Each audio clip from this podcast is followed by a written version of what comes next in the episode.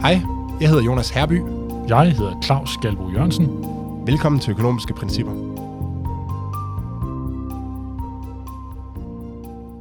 Hej Jonas. Hej Claus. Jeg kan forstå, at du har noget nyt fra den karibiske paradisø Cuba. Det har jeg, men inden vi går så langt, så vil jeg godt lige øh, breake en nyhed på øh, i økonomiske principper. Det er, at vi er begyndt at, eller vi begynder fra nu af, og faktisk også fra seneste afsnit, at transkribere vores øh, afsnit. I håb om, det bliver lidt nemmere at finde frem til, øh, altså til det emne, man nu lige synes, der har været interessant, eller man gerne vil høre mere om, hvis ikke øh, man ønsker at høre os på os øh, snakke i, i det, der nogle gange bliver lidt for langt, lidt længere end vi har planlagt. Ikke? Vi havde jo en idé om, at det skulle være 30 minutter, men det er også altså nogle gange, vi nærmer os en time. Men nu bliver det lidt nemmere så finde hen til det emne, som man øh, synes er interessant ved at, ved at søge i transkriberingen. Det lyder rigtig godt. Og, og Cuba, Jonas, jeg er spændt på, hvad, hvad det handler om. Det handler om en nyhed, som jeg, øh, jeg så for nylig. Øh, det er faktisk ikke en nyhed. Jeg går ud fra, at det er nogle nye data, der kommer frem. Øh, det var i marts 2022. Der øh, fangede de øh, amerikanske grænsevagter 221.303 kubaner, som illegalt forsøgte at komme ind i USA. Så 221.000 på en måned? På en måned, ja. Og der bor 11,26 millioner i, øh, personer i, på Cuba. Og det betyder, så det betyder faktisk, at der var 2%, der i en måned forsøgte at flygte fra Cuba og til USA. Ja, måske endda flere. Øh, måske endda flere. Ja, det, det, det er det, som tallet viser, ja. Der er nogen, der kommer ind uden at blive øh, stoppet af grænsevagterne. Og man kan have alle mulige holdninger til, om der skal være, øh, hvordan immigrationen skal, skal foregå. Men det, der, det, jeg bemærker, eller det, der måske irriterer mig lidt ved den her nyhed her, det er, at man møder stadigvæk folk i Danmark, som siger, at Cuba er et dejligt land. Og USA, det er de onde. Men hvis Cuba var så dejligt, så tvivler jeg på, at der var 2% i en måned, der forsøgte at flygte fra landet. Det svarer til, at 116.000 danskere forsøgte at flygte fra Danmark og til et, til et andet land. Og så vil vi nok ikke sige, at Danmark er, Danmark er et dejligt land. Ja, på, på en måned, vil jeg mærke. Ikke? Det er jo, på, det er jo på en måned, ja. ja. Det, er og... sige, det, er en, det er en rekordmåned. Ikke? Øh, jeg, jeg så nogle andre måneder, der ligger det på cirka en tiendel, det der. Men stadigvæk, hvis der var 10.000 til 11.000 danskere, der forsøgte at flygte til for eksempel Sverige øh, og blev fanget af de svenske myndigheder, så vil man nok ikke sige, at det var Danmark, der var det gode land, og Sverige, der var problemet. Nej, det svarer, ja, det svarer til 120.000 ish om året, hvilket er et voldsomt, voldsomt tal. Og hvis man prøver at vende den om, altså, der er nok ikke en lige så stor andel af amerikanerne, der prøver at flygte til Cuba. Og det, det siger jo lidt om, som du siger, hvor, hvor er det egentlig folk helst vil være, når mm. de stemmer med fødderne? Der er noget, der tyder på, at folk hellere vil være i USA, end at være i Cuba. Jeg har selv været i Cuba, og øh, der er ikke, altså, det, det er jo flinke mennesker, det er jo ikke menneskerne som sådan, der er problemet, det er heller ikke landet, altså arealet, øh, der er problemet, det er jo det politiske system. Øh, det var nogle forfærdelige systemer, man så over med folk, der havde nogle helt absurde privilegier, som kunne servicere øh, turisterne, mens andre de sad i den yderste armod og forsøgte at sælge to bananer og en øh, sygtråd. Ikke? Det er altså forfærdeligt land, ja. hvis man går bare en lille smule op politik. Men der er desværre stadig nogen, der synes, at det, det er rigtig, rigtig øh, dejligt, og det er helt rigtigt, de er gang i derovre. Dog ikke så mange som i de, de gamle dage. Og, og apropos øh, lande med andre politiske og økonomiske systemer, så har vi også en nyhed med fra, fra Kina. Ja, det, det er DR's øh, korrespondent i øh, Kina, som skrev på Twitter i går, øh, vi skal nok linke til det i show notes, at han manglede fire credit score for at kunne købe noget, noget vand. Og, og, og hvad er en credit score? Hvad er det for noget? Ja, i Kina har de jo det her øh, system, jeg, jeg kender det ikke i detaljer for at være helt ærlig, men et system, som overvåger borgerne, og på baggrund af borgernes øh, handlinger forsøger så at tildele nogle, øh, nogle point i forhold til, om det er en, en, en god borger eller en, en dårlig borger. Og DR's øh, korrespondent havde åbenbart ikke optjent nok point til at kunne få lov til at købe, købe vand, så han var åbenbart ikke en god borger nok til at kunne, øh, kunne købe vand i en, øh, en automat, tror jeg det var. Så, så han havde altså penge, må vi antage. Han havde kontant, eller et kreditkort, eller hvad ved jeg, men han havde ikke ja, de ja. her andre penge, man også kunne bruge, eller hvad vi nu vil kalde dem, kreditscores. Ja, som systemet bruger til at belønne borgerne, ikke? Som, øh... og, det, og det er interessant ved den score, eller den, det interessante ved det, det er, at penge er jo på en måde også en credit score. Øh, fordi man kan, man, hvis du boede i et meget lille samfund, og sagde, nu hjælper vi alle sammen hinanden, så kunne man sige, at hvis du slår græs for naboen, eller hvis der er en eller anden person, der slår græs for, øh, for, for 10 naboer, øh, og der er en anden person, der har hjulpet med at bygge et skur, jamen så kan du måske godt lave sådan en, en vurdering og at sige sådan, okay, de har hjulpet lige meget, de to. Fordi det, det tager cirka lige så lang tid, for eksempel at bygge, at bygge og hjælpe til med at bygge det skur som to, og så slå de her 10 øh, græsplæner. Og så kan du også selv bidrage med et eller andet, som du synes, der er i samme øh, niveau. Men det, det er forvejen svært, selvom du bor i et meget, meget lille samfund. Men når du så kommer ud og får et større samfund, jamen hvordan finder du så egentlig ud af, hvem der har hjulpet hvem, hvor meget? Og hvordan Ja, kan og- du stole og- på det, de har gjort? Og, og, og hvem der så fortjener og fortjenester den anden vej.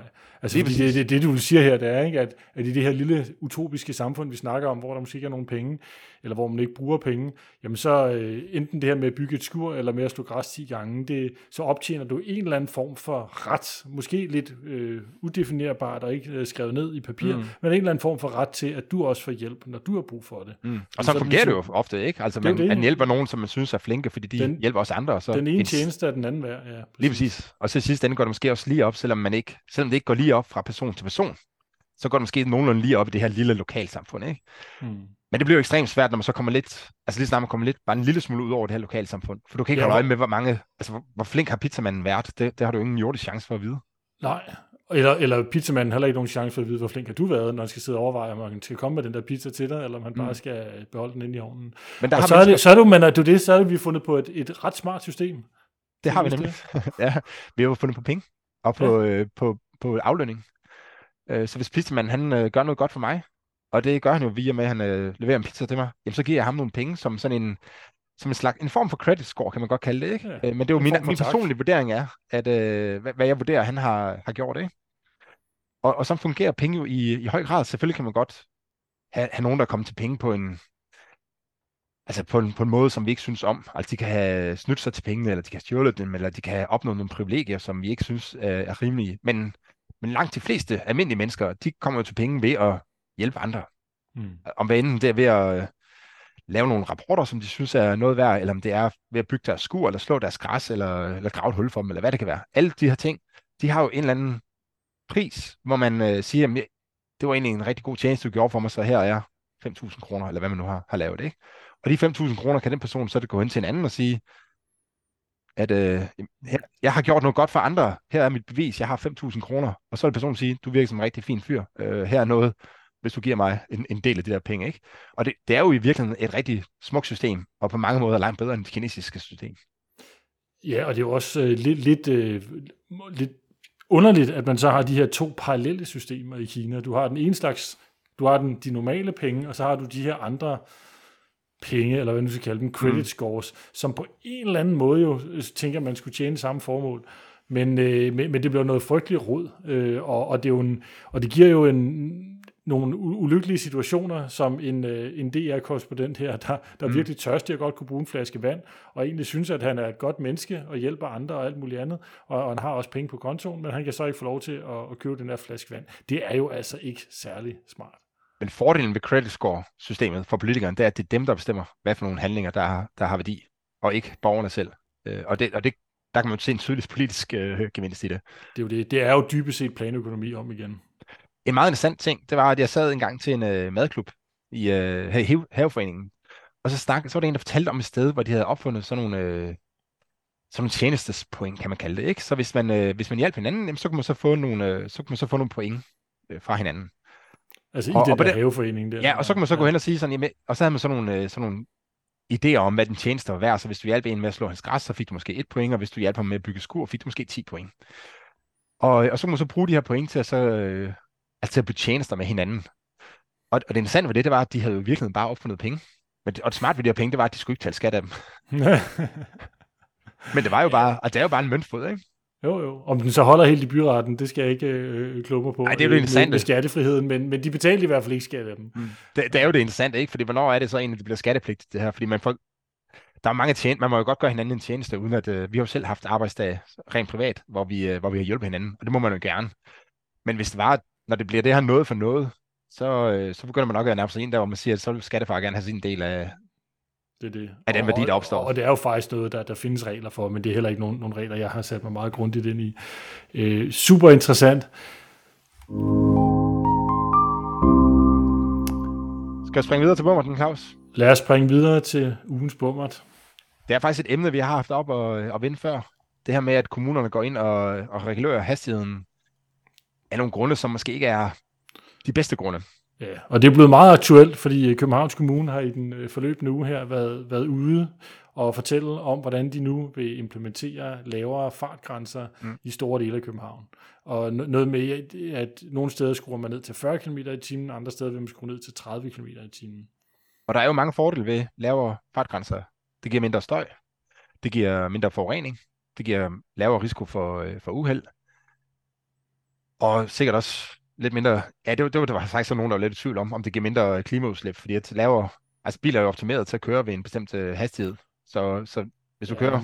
Ja, det, det, var, det var åbenbart ikke clear cut, nej, den når, der. Når man kommer helt derned, altså, det, det er noget med, jeg, jeg synes, jeg har læst noget med, at det optimale, det er sådan et eller andet sted mellem 50 og 80 km i timen, der i forhold til at minimere CO2-udslippet. Hvis du kører rigtig hurtigt, altså motorvejshastighed, så bruger du mere.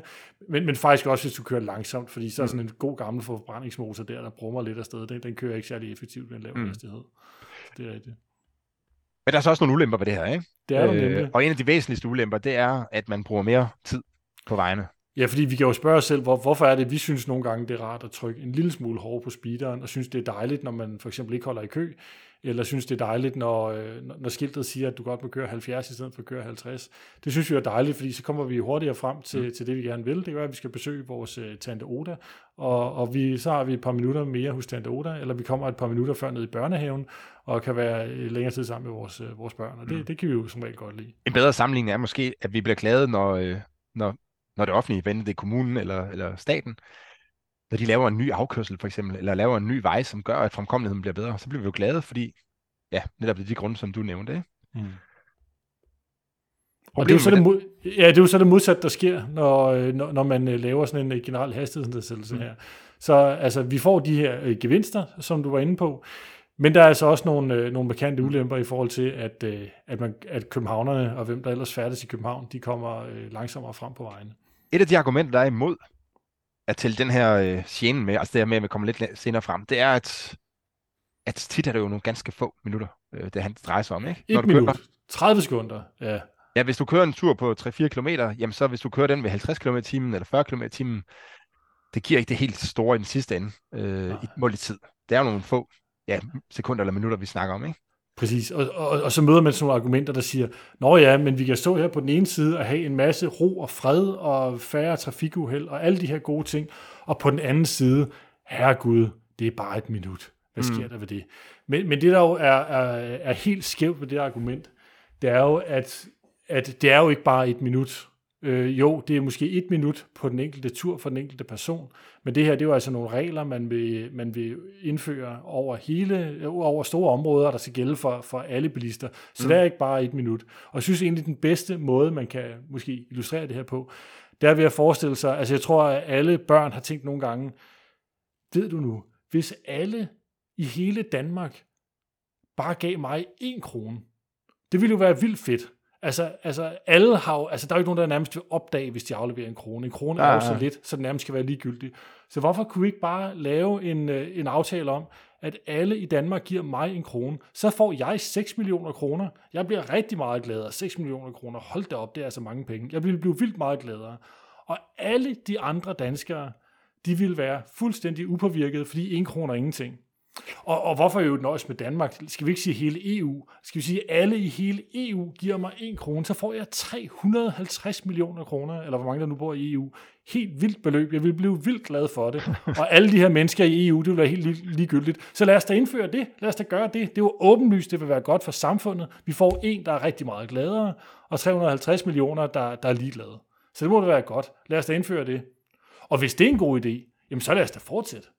Så lad os da ikke bare gøre Gør det, for, for alle, men også for nabo. Lad os da gøre det for alle, men hov, ups, så er det, det ikke lige pludselig holder længere, det her vel. Og det er jo faktisk fuldstændig det samme, vi er ude i her. Det er det samme argument, at hvis man bare lige sidder og kigger på omkostningerne for den enkelte, den ene krone på den enkelte tur, så forekommer det som ingenting. Men, men det, er jo, det, det, det, er jo ikke, det er jo ikke det, vi gør. Altså, det er jo, det er jo et, et spørgsmål om, at alle skal ligge mm. det her minut, og de skal jo gøre det hver eneste gang, de kører en tur. Og, og det betyder, at de samlede omkostninger ved det er rigtig, rigtig store. Så det er ikke, det, det, det er ikke en vej, og det, det er ikke et gyldigt argument simpelthen. Det er det. Det man, også, det, er det, bare. det man også skal huske på, det er, at den, den fritid, vi har i dag, det er jo ikke, det er jo ikke, man gik jo ikke fra at have 0 fritid til at have 5 timers fritid hver dag. Man gik, man har lige så langsomt fået mere og mere og mere fritid. Ja. Så hver enkelt minut på den vej har jo haft en værdi. Lige Hvis man siger, at hver enkelt minut ikke har nogen værdi, jamen så får man aldrig nogen værdi af, af tiden. Så, Det er jo det. Og så så, er det, jeg så, kan så, komme så på den måde, hvis man, hvis man siger, jeg kan huske, man lavede jo engang den her øh, famøse, nej, det, det, andre kender den sikkert ikke, man lavede engang sådan en samfundsøkonomisk analyse af affaldssortering. Og der regner man nemlig ikke borgernes tid med. Hmm. Lidt af samme grunde sagde sådan, om det er jo fem minutter, så who cares, ikke? Øh, og, men hvis man gør det hver eneste gang, man laver et politisk projekt, jamen så, så kan Så man jo vi tør indføre for alle mulige ting og sager, som, ja, så løber vi tør for tid til, til sidst, Ja. ikke? Øh, og vi vil jo aldrig nogensinde lave nogle projekter, som sparer borgernes tid, fordi det er sjældent, man kan lave, altså som myndighed kan lave nogle projekter, som sparer borgerne for timevis. Men man kan godt Præcis. lave mange små projekter, som hvert projekt sparer et enkelt minut her, og et, et, et andet minut her. Og, og til sidst har du altså 30 minutter, og det har faktisk en værdi, og det kan folk godt forstå, at 30 minutter, det er jo selvfølgelig lige pludselig noget, ikke? fordi en halv time med- ekstra med børn, eller en halv time ekstra til at, så du lige få lavet nogle opgaver, inden du henter børn, eller hvad det kunne være, ikke? Og i øvrigt, så, så snakker vi jo også om øh, i rigtig mange sammenhæng, at, at uha, et af de store samfundsproblemer, det er, at vi er så frygteligt travle, og vi er så stressede, og der er så mange, der ikke kan nå alle de ting, de godt kunne tænke sig. Og, og det taler det her jo lige præcis ind i. Altså det, Mm. det, det, det, det viser jo også meget godt, at tid har en værdi for mennesker øh, og for danskere. Mm.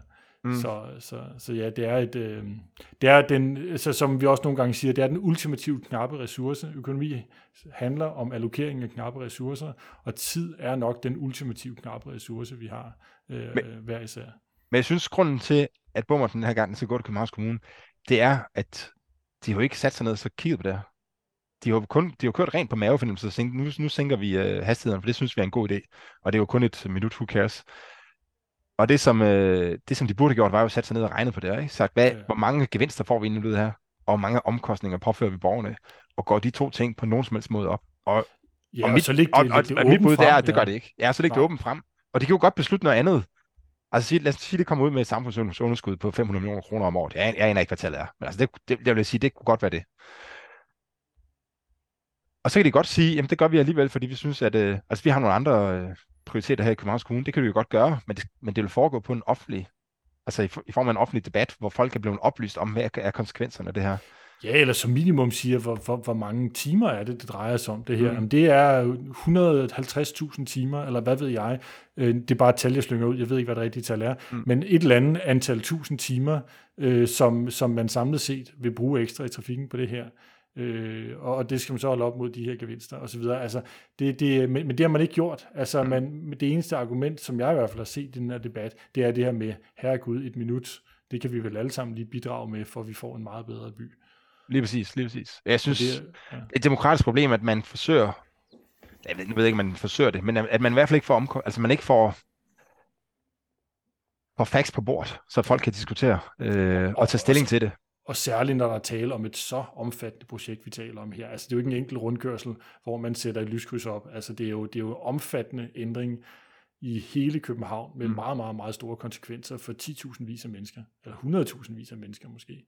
Det sjove er, at når du siger lyskryds, så har vi jo engang lavet et projekt, som var at lave et regneark, som kunne regne på gevinsterne ved at selv forbedre nogle af de her lyskryds her. Fordi Vejdirektoratet, de gik rent faktisk op i de ting her. De gik op i at sige, jamen kan vi ændre det her lyskryds, sådan at, at hver bilist kan spare 3 sekunder. Ja. Øh, og, og, og, og hvad koster det, og det er en god idé?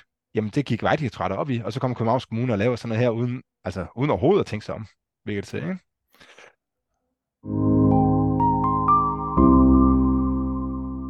Der kunne jeg godt mærke til sidst, at jeg blev lidt ophidset, og øh, kom nok til at snakke ret hurtigt. så lad os springe til noget, som, øh, som gør økonomer glade. Ja, Konkurrence. konkurrence. Det er et øh, super spændende emne, og noget, som jeg også øh, professionelt arbejder rigtig meget med, både i mit nuværende job øh, som, øh, som advokat, eller i et advokathus, men, øh, men også tidligere, hvor jeg blandt andet har været i Konkurrence- og Forbrugerstyrelsen. Og, og, og konkurrence, det er, øh, det er noget, som vi som økonomer er virkelig glade for. På samfundets vegne. På Ja, samfundets det? vegne. Og hvorfor er vi det? Ja, lige præcis. Jamen det er fordi, god, effektiv konkurrence på et marked bringer en masse, masse gode ting med sig. Altså for eksempel helt generelt, mere effektiv konkurrence øger produktiviteten, og det øger effektiviteten, når vi, øh, af de ting, vi, når vi jo fremstiller ting. Og det, det skyldes simpelthen, at virksomhederne de er tvunget til at holde sig på dupperne, når konkurrenterne puster dem lidt i, øh, i nakken. Og derfor er, det, er virksomheder tvunget til af konkurrencen hele tiden at finde på nye og smartere måder at producere varer på, på en, på en mere effektiv måde. Det der, det, det minder mig om en gang, hvor min øh, søster, hun sendte en PowerPoint til mig, da, da vi begge to arbejdede sammen i Incentive. Og så skulle hun have hjælp til nogle ting, og så lavede jeg en, øh, en lækker PowerPoint for hende, og så spurgte hun mig, hvor, hvordan, hvordan, altså hvor, hvorfor kunne jeg det? Hvor havde jeg lært det hen? Var det noget, vi havde på studiet? Og så sagde jeg, det, det kan jeg, fordi det kan vores konkurrenter. Ja. Så det var simpelthen den eneste grund til, at øh, jeg havde lært det. Det var fordi, at, at det kunne alle andre, de kunne få det til at se lækkert og flot ud. Øh, så det må, det må vi jo også nødt til at, at kunne. Ikke? Ja, fordi ellers ville vi miste kunderne i konkurrencen. Ja. Lige præcis, lige præcis. Og det er jo det, det er jo hele tiden, fordi man, og det er jo profitmotivet, øh, især. Der er selvfølgelig også andre ting, fordi man gerne bare vil gøre sig god, ikke? Men hvis du gerne vil ind og, og tjene penge på markedet, jamen så det bedste du gør, det er jo at være lidt bedre end, end alle de andre. Og lidt bedre betyder jo, at du prøver på at lave dine powerpoints lidt ekstra lækre, eller lave projekter lidt ekstra godt, øh, eller gøre tingene lidt hurtigere end de andre, eller hvad det kan være. Ikke? Øh, og man kan jo så også vende den om. Altså, hvis der ikke er god konkurrence, jamen hvad så? Jamen, så har man en situation, hvor der sidder en, en virksomhed måske, der, der har et eller andet marked. Måske er der indført noget lov, der gør, at det kun er det, øh, den virksomhed, der må være på det marked.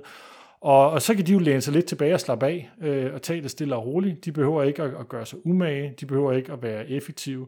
Mm. Og det, det klassiske eksempel, øh, vi, vi så på det, det er, hvis man spoler tiden 20-30 år tilbage med telefonselskaberne for eksempel. De havde ikke nogen konkurrence og var berygtede for, at hvis du skulle have installeret en ny telefon, så kunne du få lov til at vente 8 måneder på den og så skulle de jo være hjemme i løbet nærmest en hel uge, øh, mm. hvor du skulle stå parat til, at de aller, aller noget ville komme på besøg. Et andet eksempel er også flyselskaberne, igen for 20-30 år siden, hvor der var en masse regulering, der gjorde, at der reelt ikke var noget konkurrence, så du kunne betale en formue, hvis du skulle ud og flyve med, med SAS dengang, og skulle en tur til, til London eller New York, og, og, og, og det var blandt andet fordi, at de her flyselskaber, de ikke var tvunget til at gøre sig umage, de var ikke tvunget til hele tiden at sørge for at, at, at køre det effektivt, og, og det gjorde de så heller ikke. De valgte at, øh, hvad skal vi sige, nyde det, det gode stille monopol. Øh, Men det er, jo ikke kun et, det er jo ikke kun et valg. Altså man kan godt sige, stiller man af monopol, kan man godt egentlig være indstillet på at sige, at vi skal gøre det så godt for kunderne som overhovedet muligt. Problemet er, at det kan være svært at finde ud af, hvad det er, hvis ikke du har ja. nogle konkurrenter, som, øh, som udfordrer dig. Ja, lige præcis. Så, så hvis ikke du, øh, hvis ikke du hele tiden ser, at de andre, åh, oh, nu fandt de faktisk på noget smart, øh, og det kan kunderne åbenbart godt lide, det må jeg også gøre, og sådan noget. Måske kan, altså, så den der konkurrence, den, den er jo også med til, altså, uanset hvad din motivation er, til at gøre dig bedre, fordi du netop bliver inspireret af alle mulige andre, øh, som, som du observerer, ikke? Det er rigtigt. Og det taler også lidt ind i sådan det, det næste hovedemne i forhold til, hvad, hvad, hvad der er godt ved konkurrence. Men det er, at det, det bidrager også til øget innovation, produktudvikling, og af de samme årsager simpelthen. Der er lavet store øh, studier, der viser og dokumenterer, at øh, i brancher med hård konkurrence, der er simpelthen mere innovation, mere udvikling, fordi virksomhederne føler sig, man kan sige, presset, tvunget til det af konkurrencen mm. til hele tiden at, at udvikle noget nyt og noget smartere og noget bedre for at være relevant i forbrugernes øjne. Der, der er nogle gange, man hører nogle gange hævde, at uha, hvis der er hård konkurrence, så tjener virksomhederne jo ikke så mange penge. Og så er det svært for dem at have råd til at udvikle nye produkter. Det er et argument, man nogle gange kan høre. Men, men i de fleste tilfælde, der viser øh, forskningen altså, at, at det er simpelthen ikke rigtigt.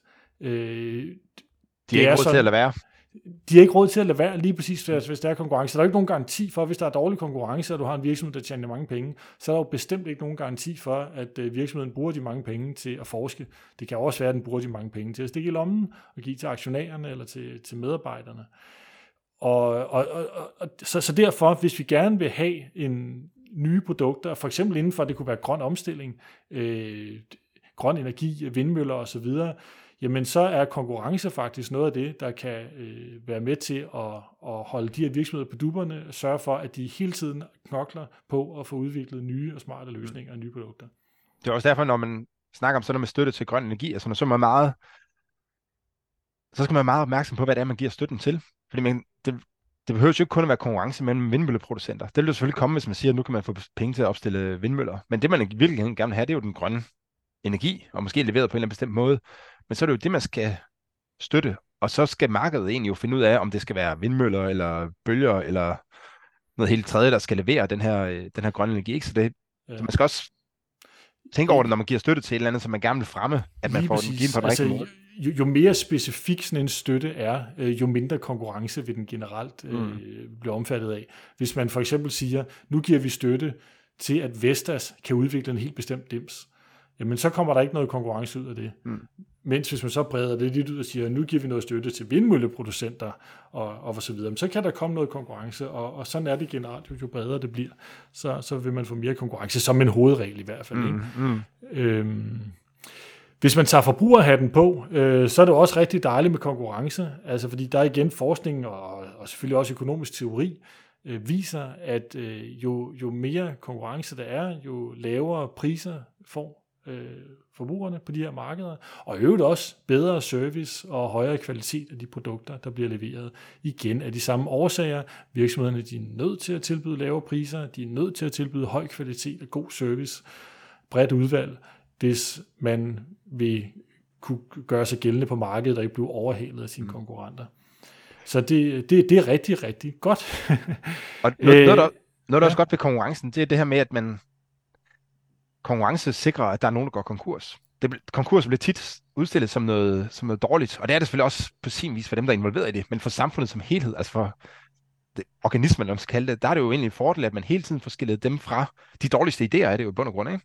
Så hvis der er en virksomhed, der producerer, øh, der leverer øh, telefonservice øh, på en måde, som forbrugerne i virkeligheden ikke rigtig, altså efterspørger mere, fordi der kommer nogle bedre alternativer, jamen så er det faktisk en fordel for samfundet, at man får lukket ned for den det er nemlig og bruger, rigtigt. Og bruger ressourcerne på noget af det, som forbrugerne rigtig sætter pris på.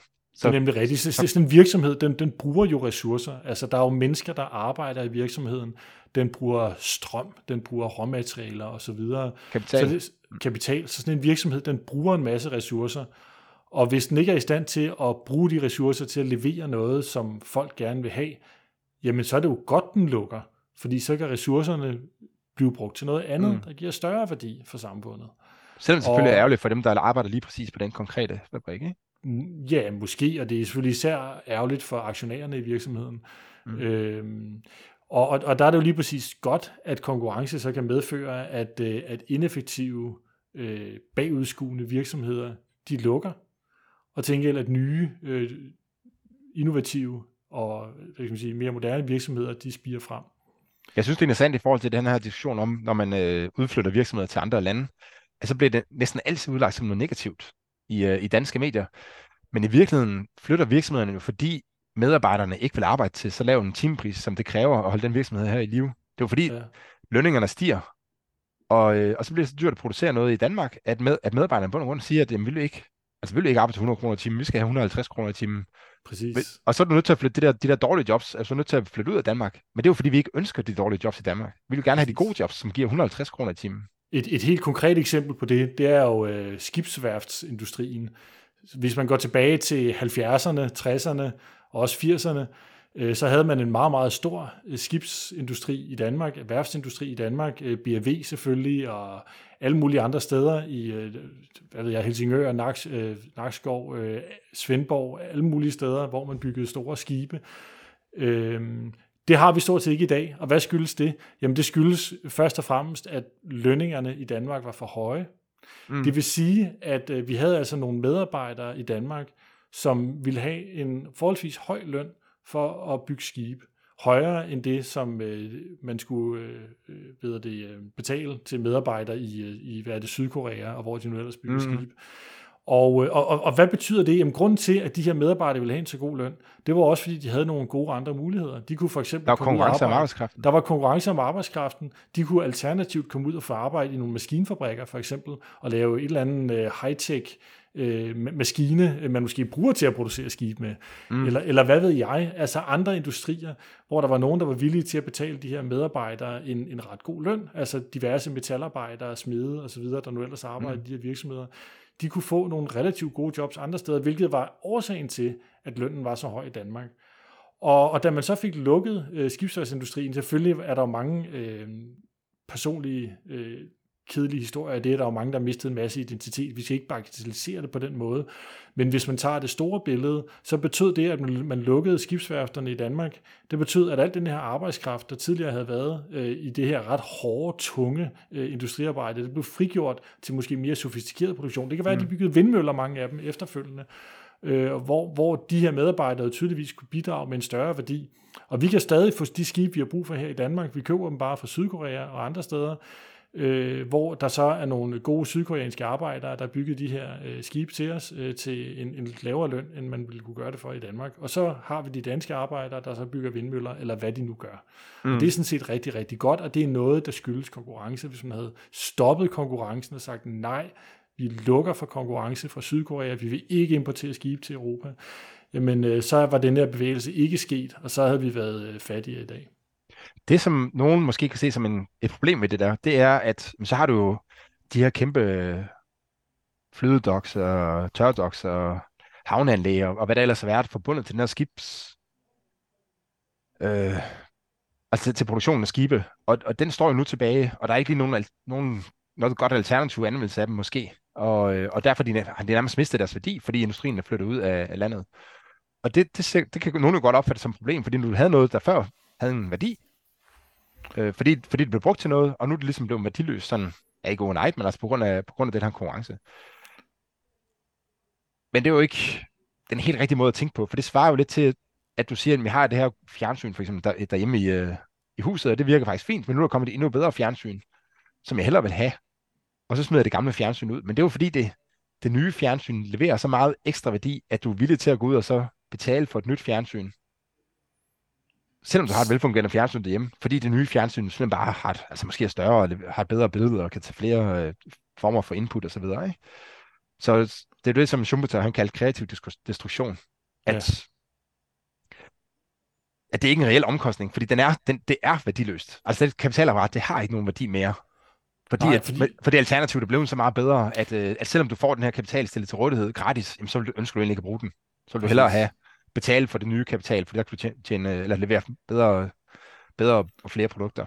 Ja, fordi hvis det var så fantastisk, de her øh, øh, gamle skibsværfter, tørdokker, flydedokker osv., man havde liggende i Danmark, hvis de var så fantastiske og var så meget værd, jamen så ville det jo betyde, at vi kunne producere skibe mm. meget billigt i Danmark. Men, men det kunne vi ikke, det viste konkurrencen, mm. det kunne vi ikke. Så, så de havde ikke den værdi.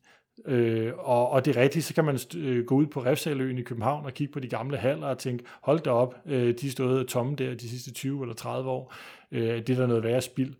Ja, faktisk ikke øh, af den årsag, øh, som du lige nævnte her, at, øh, at, at ja, det er rigtigt, at øh, de så ikke blev brugt længere, så må vi se, hvad vi ellers skal bruge dem til. Men, men det var fordi, at de var ikke det rigtige sted på det rigtige mm. tidspunkt, længere i hvert fald. Det, det, var, øh, det var mere attraktivt for forbrugerne og for producenterne og alt muligt andet, at bygge nogle nye øh, skibsværfter over i Sydkorea og få, få lavet skibene på den måde. Det var simpelthen noget, der gav os større værdi øh, til os alle sammen. Lige præcis. Der er faktisk en anden ting ved konkurrence, jeg også gerne vil, vil, vil fremhæve, og det er i forhold til ulighed. Som udgangspunkt er det faktisk sådan, at mere konkurrence, det er, det er godt for, for ligheden i samfundet. Altså hvis man har et samfund, hvor der generelt er meget, meget dårlig konkurrence, altså hvor man har nogle virksomheder, der er meget beskyttede, som har nogle monopolsituationer, der er meget beskyttede, så, så ser man typisk i de, øh, i, i de lande eller de områder, at der er meget, meget høj ulighed. Og det skyldes altså, at så de her virksomheder, monopoler osv., jamen de, de kan så at sige sætte sig på alt flæsket, de kan give nogle høje lønninger til sig selv, de kan give nogle større, store afkast til aktionærerne, de kan tage nogle høje priser over for forbrugerne, så man har noget, der gavner nogle få til skade for de mange, nemlig forbrugerne, som sagt, mm. der bliver stillet over for nogle dårlige priser osv. Så, så, så, så generelt er det faktisk sådan, at mere konkurrence giver mere lighed. Og det, det synes de fleste jo som udgangspunkt er godt, at, øh, at vi skal fordele samfundets goder sådan rimelig bredt mellem os, øh, så, så, så de kommer ud øh, i alle, i alle dele af samfundet. Jeg synes også, vi skal snakke lidt om stress, Claus. Fordi nogle ja. gange så bliver, jeg har set nogle gange det her med konkurrencesamfundet, og at det bliver ligesom knyttet sammen til, sammen med det her øget fokus, fokus, eller øget problem, der er med, med stress.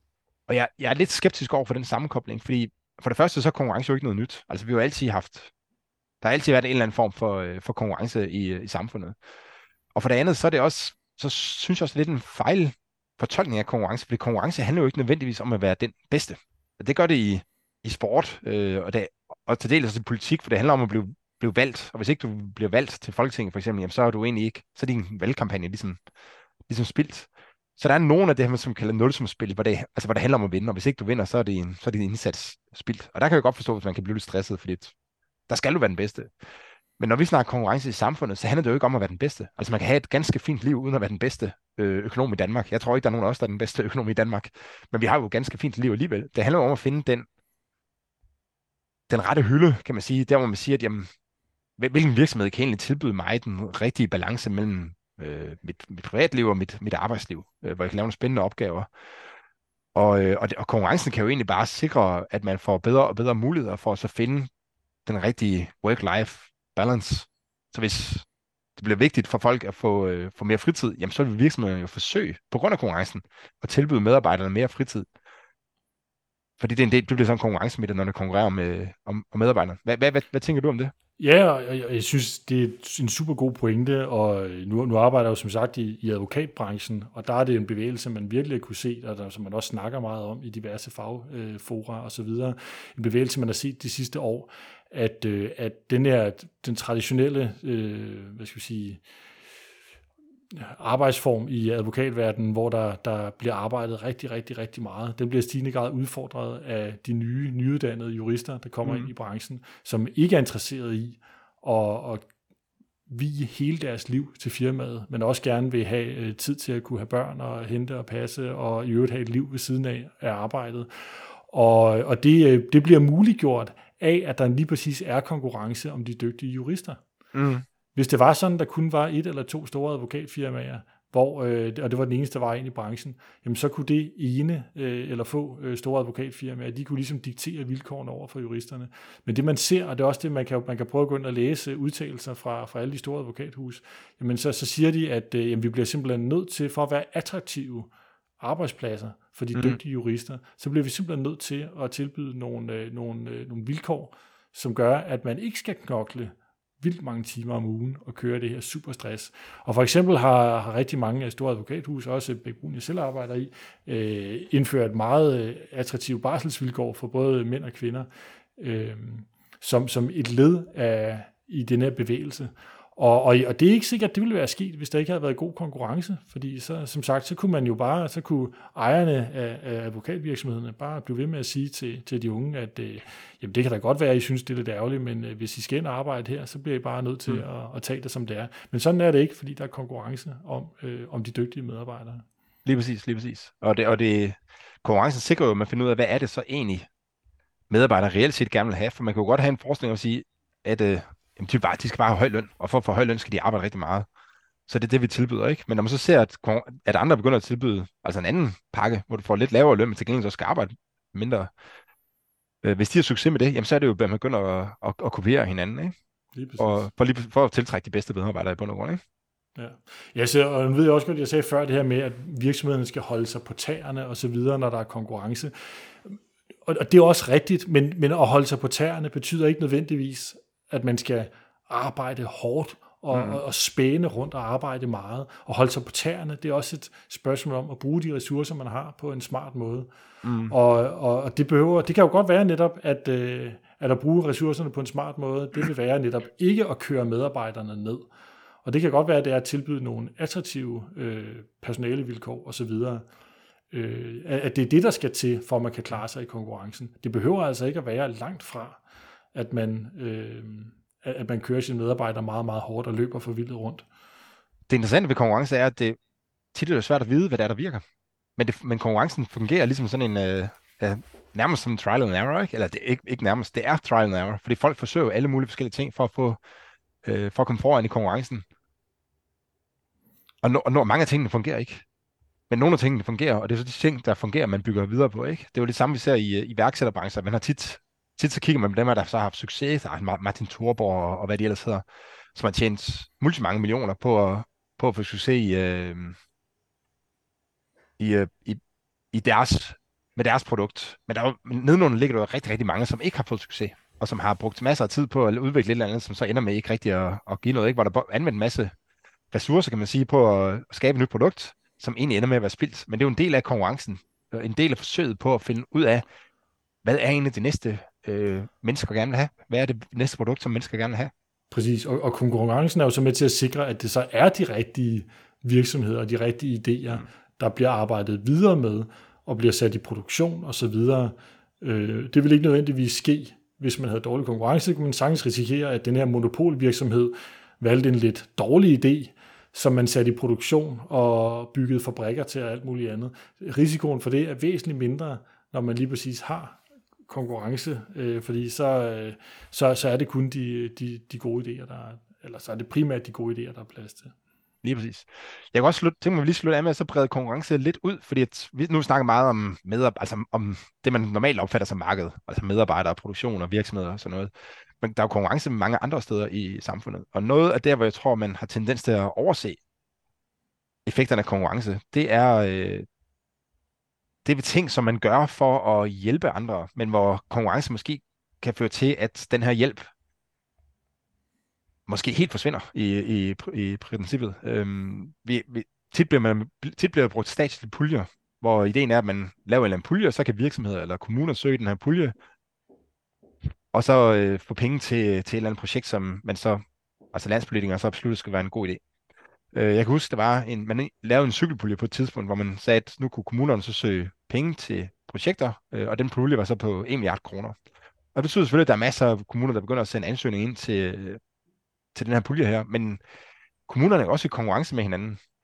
Og det betyder jo i bund og grund, at hvis du, altså hvis du ved at bruge 100 kroner, kan få 10% sandsynlighed for at få 1000 kroner, jamen så er det jo egentlig en god idé for, øh, for kommunen, og så bruge de 100 kroner. Men det vil alle jo synes. Så man kan egentlig ende i en situation, hvor, hvor kommunerne de øh, bruger mange penge på at sende ansøgninger ind, i håb om at få øh, andel af den her milliard kroner, der er blevet stukket ud. Og, og den konkurrence gør egentlig, at, altså at, at puljen bliver et op af, af ansøgningsomkostninger. Øh, jeg ved ikke, fik jeg forklaret det? Altså, altså det, det, jeg, jeg forstod det godt i hvert fald. Øh, men, men det får mig da lyst til at sige, men, men hvad så Jonas, skal man så bare afskaffe konkurrencen for de her puljer? Er det vejen frem?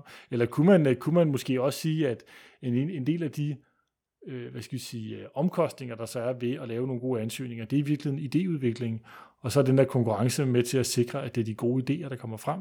Spørgsmålstegn. Mm.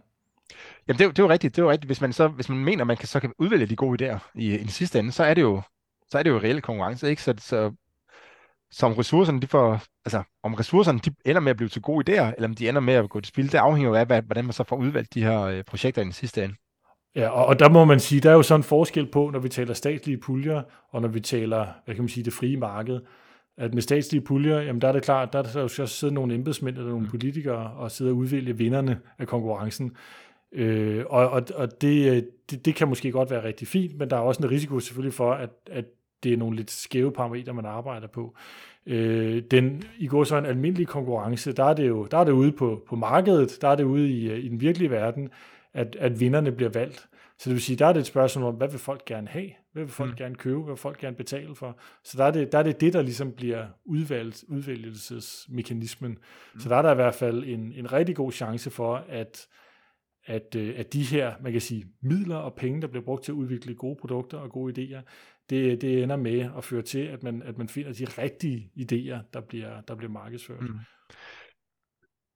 Jeg følger en del forskere på Twitter, og de, øh, der er mange af dem, der er frustreret over, at, man skal, at de skal konkurrere om de her forskningsmidler ved at indsende ansøgninger til alle mulige forskellige øh, fonde og sådan noget, som, som så deler de her midler ud. Og man kan sige, fordelen ved at have, altså fordelen ved, at forskerne skal sende ansøgninger ind til Innovationsfonden, eller hvad nu, jeg, jeg ved ikke, hvad de der fonde hedder, vel? Men det er jo så, at så kan man ligesom sikre sig, at forskeren, de forsker i det, som man har besluttet er relevant. Så hvis man, øh, så hvis man nedsætter en pulje, som siger, nu skal vi forske i grøn energi, jamen så sikrer man så, så at forskerne de får, får forsket i det, som politikerne de besluttede, man skal forske i. Ulempen er så, at forskerne forsker i det, som politikerne mener er relevant øh, fordi det er jo ikke sikkert, at det er det, der er relevant. Øh, det kunne godt være nogle andre ting, der er relevante, men nu er forskerne nødt til at gå i den retning, som politikerne har bestemt, fordi fordi det er den måde, de kan få finansieret deres, øh, deres forskning på. Og det er ikke noget nemt problem at løse, fordi at, altså, hvordan skal man ellers fordele midlerne? Det er, jo, det er jo det helt store problem, ikke? Hvis du har offentlige penge og skal give dem til, øh, til forskning, ja, hvordan sikrer du så egentlig, at, at den så bliver brugt på forskning, som, som har en eller anden, altså som, som understøtter den her idé om, altså som understøtter hele princippet i, hvorfor det er, man skal give øh, forskningsmidler. Ja, ja, og man vil jo også gerne holde de her forskere lidt op på dupperne, Mm. mm. øh, så man ikke, øh, altså hvis man bare får sine penge nærmest uanset hvad, så er der jo en risiko for, at i hvert fald nogle forskere, jeg siger langt fra alle, men i hvert fald nogle forskere lidt vil vælge det, det nemme liv måske, og ikke øh, nødvendigvis levere øh, fuld øh, forskningsvaluta for, for, for, det, for de støttekroner, de får. Ja, eller de begynder at forske i noget, som de synes er interessant, men som ikke er interessant for, for samfundet. Ikke? Hmm. Så det er ikke... Men altså, de har jo også et godt argument, fordi det, det er jo ikke sikkert, at det er optimalt, at det er politikerne, der styrer, hvor forskningen skal hen. Så det er, et, det er et svært problem at løse, hvis det er, man, hvis, hvis man gerne vil have offentlig støtte til, til forskning. Og der er der jo nogle øh, økonomiske argumenter for øh, at gøre. Jeg kunne også godt tænke mig at snakke lidt om, øh, der er jo nogle af de her sådan nogle mærker, som sikrer, som, hvor princippet er, at man skal sikre, at dem, der producerer kakaobønderne for eksempel, at den bonde, der producerer kakaobønderne, eller kakaobønderne, de får øh, flere penge. Ja, de, du For tænker på de eksempel her fair trade trade markeder, øh, mærker og, og hvad det Ja, lige præcis, lige præcis. Og der, øh, når man først har begyndt at tænke på konkurrence, så, og tænker på, at der er konkurrence, der er altid konkurrence et eller andet sted i systemet, så kan man godt blive lidt skeptisk over for, om det her det nu også kommer til at fungere på den måde, som det skal. Fordi hvem er det så? Altså, hvordan sikrer man sig? Hvordan, hvordan vælger man den, der skal have pengene i den sidste ende? Ja, ja, fordi noget af det her fair trade, sådan som jeg forstår det, det er blandt andet, at man, at man øh, når man køber sådan nogle fair trade kakaobønder for eksempel, at så, så garanterer det her firma bag, at øh, de kakaobønder, øh, bønder, der har lavet bønderne, mm. øh, de, øh, de får en, en rimelig betaling for deres produkter. Og Mm. med det, så må man vel antage, at de får en, en højere betaling end sådan markedsprisen for de her kakaobønder. Ja, det er, jo- det er jo princippet, ikke? Øh, Spørgsmålet er, hvordan man, altså hvordan sikrer man, hvordan vælger man sådan bunden i den sidste ende, ikke? For der vil jo opstå, der vil opstå konkurrence i eller andet landsby i øh, kakaoproducerende land, om at blive den bonde, der bliver udvalgt til at levere til øh, fair trade. Og hvordan, hvordan fungerer den konkurrence ude i den, øh, ude i den sidste ende? Der skal jo være en eller anden, der siger, jamen det bliver så bunde øh, 8, i stedet for, bunde, i stedet for de andre øh, 9, ikke? Og, og hvordan sikrer man, hvordan, hvordan foregår den udvælgelse? Og når først man er begyndt at tænke på konkurrence, så, så kan man godt blive en lille smule øh, altså besat på en eller anden måde af at finde ud af, hvad, hvad, hvad er det egentlig, de skal gøre for at blive den heldige øh, udvalgte der, dernede. Ja. Træk, altså i princippet burde man jo burde man nærmest trække lod af, øh, men de har jo også nogle krav, som bønderne så skal leve, leve op til, og i bund og grund kan man godt ind i et system, hvor man siger, at jamen, der er faktisk ikke nogen, der får nogle gevinster ud af det her, fordi det, det kunne- hele bliver konkurreret væk. De kunne bortaktionere det. Hvem vil betale mest for at blive øh, fair trade-bunden? Ja, det, Og det, så- det er og så- det, Og, og, og så er det jo lige præcis, vi er tilbage, hvor vi startede. Ikke? Lige præcis. Det er jo det, man kan frygte, at i, i lande, hvor de har lidt mindre, øh, lidt mere tendens til korruption end i Danmark, at der vil der være en eller anden lokal person, som skal udvælge den her bunde her, øh, og, og han simpelthen altså, bruge det til at så male sin egen kage. Ikke? Sige, at ja. jeg kan få det ind til det her fair trade her, hvis, øh, hvis du giver mig nogle benefits af den ene eller den anden art. Øh, og det kan være et problem med sådan et system der, ikke? Jeg, har ikke, jeg skal lige sige, at jeg har ingen nogen anelse om, altså det er ikke noget, jeg har undersøgt, jeg har ingen anelse om, hvordan det foregår, øh, og hvordan de håndterer det. Og det kan sagtens være, at de har styr på det. Det er bare nogle af de ting, man skal tænke over, øh, når, der, når, når man nu ved, at der er konkurrence på alle niveauer i, i sådan noget her. Skal vi snakke om, mere, Claus? Eller, øh, Jeg, jeg tror, det var det, vi, øh, vi, vi havde på planen for i dag. jamen, så lad os sige uh, tak for i dag. Få mere økonomisk indsigt næste gang, hvor vi øh, endnu en gang vil begive os ud i at forklare, hvorfor verden ikke er så simpel, som man tror, og hvordan det økonomisk teori og empiri kan hjælpe os med at forstå, hvordan verden hænger sammen. Du kan finde links og læse lidt om Claus og mig i øh, show notes, øh, hvor du også kan finde vores øh, Twitter-handles. Tak for i dag.